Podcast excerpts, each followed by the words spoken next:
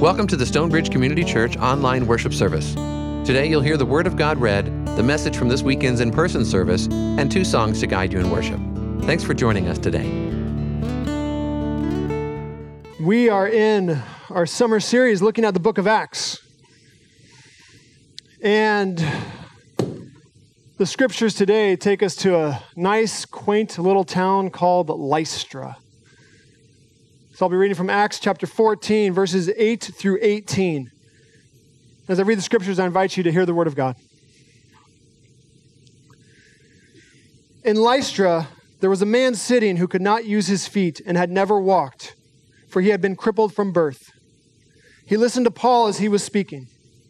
And Paul, looking at him intently and seeing that he had faith to be healed, said in a loud voice, Stand upright on your feet. And the man sprang up and began to walk. When the crowd saw what Paul had done, they shouted in the Lycaonian language, The gods have come down to us in human form. Barnabas they called Zeus, and Paul they called Hermes, because he was the chief speaker. The priest of Zeus, whose temple was just outside the city, brought oxen and garlands to the gates. He and the crowds wanted to offer sacrifice. When the apostles Barnabas and Paul heard of it, they tore their clothes and rushed out into the crowd, shouting, Friends, why are you doing this? We are mortals just like you, and we bring you good news that you should turn from these worthless things to the living God, who made the heaven and the earth and the sea and all that is in them. In past generations, he allowed all the nations to follow their own ways. Yet he has not left himself without a witness in doing good, giving you rains from heaven and fruitful seasons, and filling you with food and your hearts with joy. Even with these words, they scarcely restrained the crowds from offering sacrifice to them. This is the word of the Lord. Thanks be to God, and please join me in prayer. Lord, as we gather here this morning, we ask that you would speak to us. Lord, deepen in us our assurance that you are good. Deepen in us our assurance that you are kind. Deepen in us our assurance that you care. Lord. Help us to trust in you. And through this scripture passage, Lord, and through this speech that Paul and Barnabas gave, help us to understand how we can teach others the truth that you care, that you are kind. Help us to express your concern for this world to others, Lord. Teach each and every one of us that now, Lord. We thank you. We ask this in the name of the Father, and of the Son, and of the Holy Spirit. Amen. In the book of Acts, one of the main things that drives the action of this book is the speeches that you'll find. Throughout the book of Acts, numerous of Jesus' followers give these speeches. And most of these speeches follow a fairly set pattern. They'll talk about Israel and God's covenant relationship with Israel. They'll talk about the Messiah, the Christ. Nearly all of them mention Jesus' name. And then they talk about the resurrection. Whether it's Paul, Peter, Stephen, any of the followers of Jesus in the book of Acts, this is the normal flow of a speech in the book of Acts. It's really a standard gospel presentation. But that pattern of the speeches in the book of Acts, it makes the speech in Lystra stand out. This speech that the apostles gave, it's different than this normal pattern. I'm going to read it one more time here, what Paul and Barnabas say there as all the Lystrans are surrounding them. They say, Friends, why are you doing this? We are mortals just like you, and we bring you good news that you should turn from these worthless things to the living God, who made the heaven and the earth and the sea and all that is in them. In past generations, he allowed all the nations to follow their own ways. Yet he has not left himself without a witness in doing good giving you rains from heaven and fruitful seasons, and filling you with food and your hearts with joy.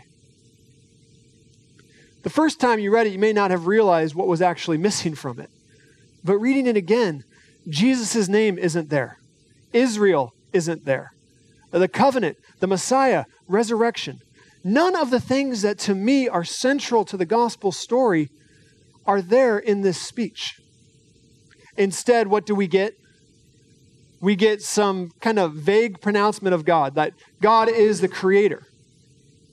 But then Paul and Barnabas, they just focus on what God has already done for the Lystrans. The good things God has done, the kind things God has done. The fact that God brings rain from heaven so that they can have fruitful seasons, so that they can have food, and that God wants to put heart or joy in their hearts. It's a really basic, vague message that leaves out the critical pieces of the gospel. In order to understand why Paul and Barnabas chose this speech for the Lystrans, I think we have to look a little more closely at Lystra. And one thing that I'm wondering too, with this story in general, how many of you have heard this story before? Great show of hands. Okay, so about half have heard this story at some point. It's a pretty wild story. I think it's one of the funniest stories in all of Scripture, in my opinion. It starts off with the normal pattern.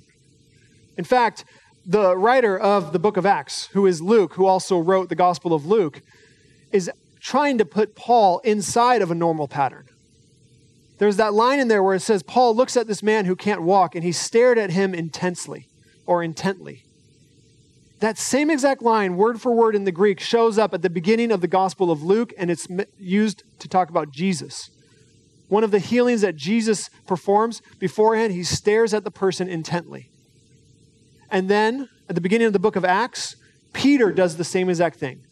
There's somebody who needs to be healed, and Peter stares at him intently. And then it happens here, word for word again, with Paul the writer of the book of Acts is trying to help us understand Paul is like Jesus and like Peter. There's continuity there, they're similar to each other. So Paul performs this healing, and from that point on, everything goes off the rails entirely, and it is a very different story than the other ones that we see. The people in Lystra, they claim that Barnabas is Zeus and Paul is Hermes, and they're Greek gods. And I have to say, if I'm Paul, I'm a little offended because why can't I be Zeus, right? But they start offering sacrifices. Even the priest of the temple of Zeus from outside of the town comes running in to offer sacrifices. There's a big hoopla here. And the story to me is even funnier because it says that they're yelling all this in the Lycaonian language, which means Paul and Barnabas would have been standing there for a while having no idea what was going on. They would have had to figure this out as it's developing because they don't speak the Lycaonian dialect or language. You can almost see their faces at first feeling encouraged, then wondering what exactly is going on, then saying this is a little intense, and then once they realize that they think that they're gods, tearing their clothes and being aghast at this. Lystra is an interesting town. It's different than a lot of the other cities that the apostles will go to in the book of Acts. Lystra would basically be what is now south central Turkey on a map. And Lystra did not have the best reputation in the ancient world. It was not really a city to speak of, it was more of a town. And the people there were not known for being sophisticated or savvy. There was a reputation they had of being relatively uneducated.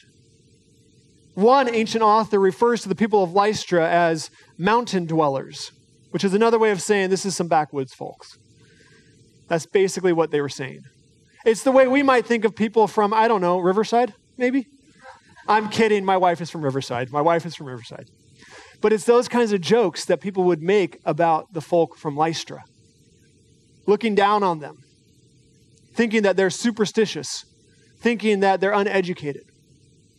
So when you read this story at first glance, you could think that the writer of Acts, Luke, is just playing into that. He's just highlighting how these Lystrans are so superstitious because they thought Paul and Barnabas were gods. But the book of Acts never looks down on the people the apostles interact with. In the book of Acts, everyone they come into contact with is somebody that God loves somebody that they want them to hear the gospel. It's somebody for them to reach and to care for. And then when you look at Paul's speech, it doesn't make sense that Paul would be reminding these people that if the book of Acts wanted to look down on them, be reminding them of how good God was to them, that they've already experienced God's care. It doesn't make sense to just look down on the Lystrans the way the rest of the ancient world did. That's not the point of this story. And I think if we were to just laugh at the Lystrans and say they're superstitious and they don't know what they're talking about, we miss the fact that more than we might want to acknowledge, we are very similar to the Lystrans. And the problem that they are experiencing here is not one of being uneducated. It's not one of being people that we should look down on. It's a human problem. This is something that we all experience from time to time, what they are doing in this moment, if we're honest with ourselves. Because one of the things about Lystra that's very important for this story that you don't get in the Bible, we have to look at history to understand the setting here in Lystra, is that a hundred years earlier, a Roman poet named Ovid had written a poem and a story about Lystra. And in this story, Greek gods come to town. In fact, specifically, Zeus and Hermes show up in Lystra.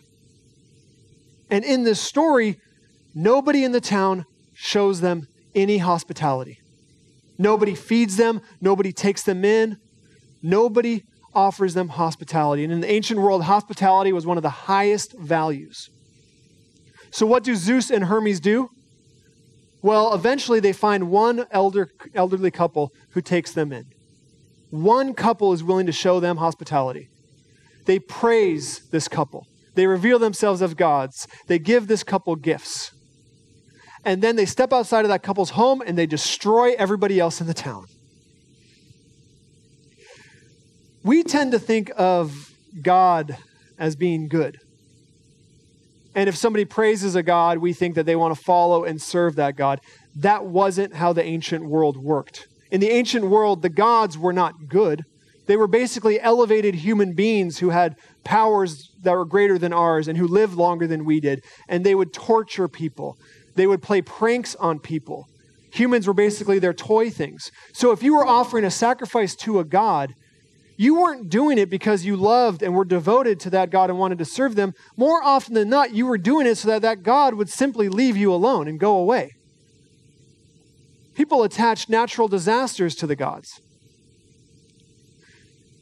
So when the Lystrans are rushing to Paul and Barnabas, thinking that they're Zeus and Hermes, it's out of fear. It's out of the fact that to them, this story wasn't just a story. It would have been a hundred years. They would have been raised on this. They would have thought, this is what the gods do, and we don't want to be destroyed. It would have been a fear that they had been living with, a fear that may have been manipulated at times. So, in that moment, they're turning to two human beings to ward off any problems, to solve the issues in their lives. That's where I say, we all do this. This is a human problem. Every single one of us has fears. The reason idolatry exists, why do we create gods? We create gods because of fears. And we may not call the idols in our lives gods, but nonetheless, every single one of us at some point has had a fear we held, had somebody else promise us they could fix it, and we probably believed them at some point, we've all placed our trust in other human beings to fix our problems. We've all projected that onto other people. And in the world we live in today, we have to acknowledge fears are manipulated. So much of the media that we all consume, so much of the news that we turn to, when you flip on the internet, so much of it is intentionally designed to elevate fears, to have it be that fear is what is driving us. So much of that is just the way our life works. And it gets to the point where fear begins what becomes what defines us. Now, I want to be very clear. There are some things to be afraid of. There are some things in this world that are genuinely scary things we should be concerned about and cautious with. But far too often, people will take those legitimate fears and they will amplify them. They will elevate them. They will redirect them into something that isn't actually reasonable. And if we're really honest, most of us, if not all of us, at some point we've flirted with some sort of conspiracy theory that deep down we knew it's probably not accurate, but it lines up with what we already believe. So let's just go along with it. That's essentially what's happening with the Lystrans here. They're embracing a story that isn't actually true, that they have been taught over and over again. And that story, that fear, it is driving them to put all of their hopes on two human beings who are standing there in front of them. Now, obviously, Paul and Barnabas deflect this. They say, No, we are just mortals. Don't think that we are the ones who are going to save you or harm you, or don't think that we are any different than you are. Sadly, in our world, far too few leaders respond the way Paul and Barnabas do. Again, we may not call them idols, but we have leaders, politicians, business people, celebrities, artists, people that without realizing it, we begin to elevate them. We begin to think that they're going to solve our problems. And far too often, they lead us to believe they are actually the ones who are going to fix all of our problems they start trying to tell us that they're the ones and they alone are the ones who can lead us to where we want to go. That they are the ones who can actually fix what is broken in our lives. They pull all the glory to themselves, and we willingly give it to them. We lift them up, we elevate them. This is a human problem. This is something that just happens for us as human beings. But Paul and Barnabas respond differently. Paul and Barnabas respond with this vague speech that I read for you. And in that moment, they take any sort of glory, anything that the Lystrans are putting on them, they redirect it. They point towards God. They pull people towards God. We don't have enough leaders in our world doing that today. I want to be clear I'm not talking here about trusting an expert who knows more than us in a certain area. There are people who are very knowledgeable that we should listen to. But it's when people, when leaders, start to elevate themselves as the person who is going to fix our problems, as the one who is going to take care of everything, that's when they are setting themselves up as an idol, maybe without even knowing it. And that's when we set them up as an idol. But Paul and Barnabas go a completely different route. And there's a lesson for us in that. I'm going to read Paul and Barnabas' speech here one more time. They say, Friends, why are you doing this? We are mortals just like you, and we bring you good news that you should turn from these worthless things to the living God, who made the heaven and the earth and the sea and all that is in them. In past generations, he allowed all the nations to follow their own ways. Yet he has not left himself without a witness to doing good giving you rains from heaven and fruitful seasons, and filling you with food and your hearts with joy. Place yourselves in the sandals of the people in Lystra. Place yourselves in that moment. They are afraid. They are afraid because they think these gods are here and they're going to destroy everything. So, what do Paul and Barnabas do? Instead of playing on that fear, instead of lifting it up, instead of using it for their own advantage, instead of taking over the entire town as gods, they remind them that God is good. And what better message for people who are captured by fear, than the reminder that God is good? That God is the maker of heaven and earth. But not only that, that the maker of heaven and earth actually cares about you, that the maker of heaven and earth actually loves you, that the good things in your life that you've experienced, rain from heaven to give you crops, food on your table to sustain you, all of that comes from God. And this maker of heaven and earth wants you to have joy in your heart, wants that joy to replace fear. If somebody is terrified, that can be the reminder that they need. If somebody is captured by fear, if it's defining their lives, the reminder that God is good, that God loves this world, that God is working to restore and recreate it. That's the reminder people need to hear. So, this story is not looking down on the Lystrans. This is a story that is reminding each and every one of us of the goodness of God, of the fact that we can trust God. No human being is going to fix all of your problems. And if anybody ever promises you that or tries to lift themselves up like that, kick them out of your life. Maybe not entirely, but you know what I mean. Don't listen to them. And that includes me as well. If I ever get to a point where I start telling you all that I've got it figured out, that I know all the answers to your questions, and that I can guide your life perfectly, stop listening to me. Go to another church, fire me, kick me out. Same thing for Pastor Jonathan as well. Okay? And you too, Ryan. Anyone who is in a leadership position, if they aren't pointing to God, and if they're not giving God the glory, then just walk away. If they're trying to raise up your fears, if they're trying to make you feel insecure, they're trying to make you feel like they're the only ones who can solve your problems, run away.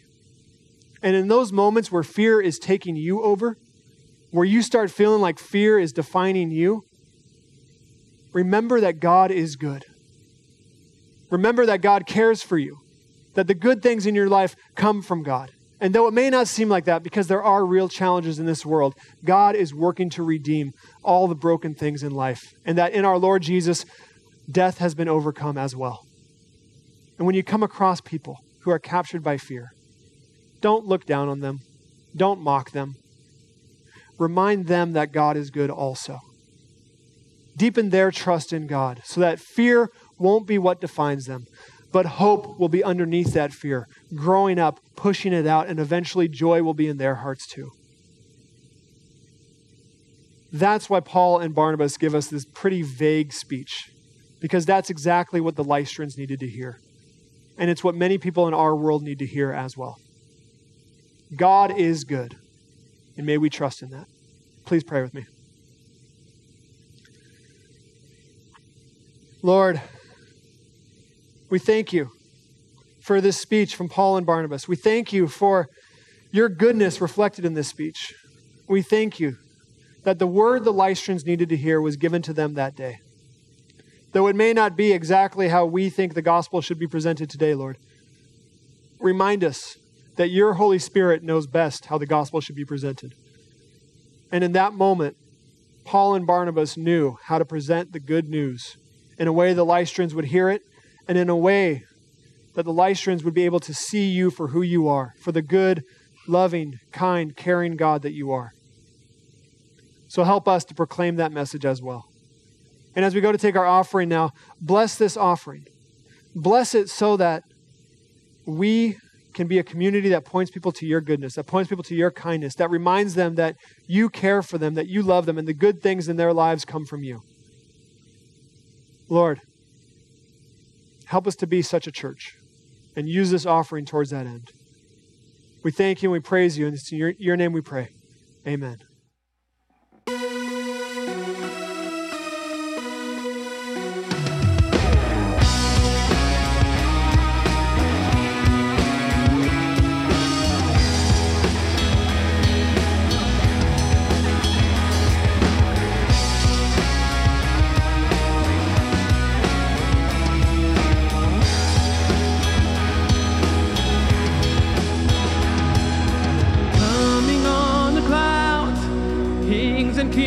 will bow down. Oh, and every chain will break as broken hearts declare his praise.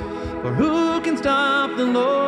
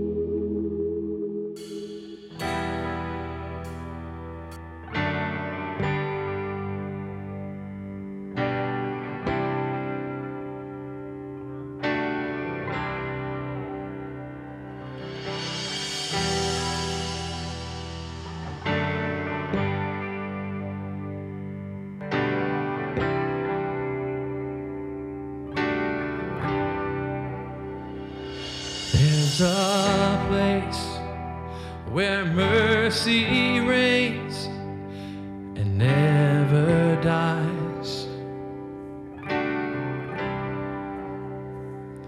There's a place where streams of grace flow deep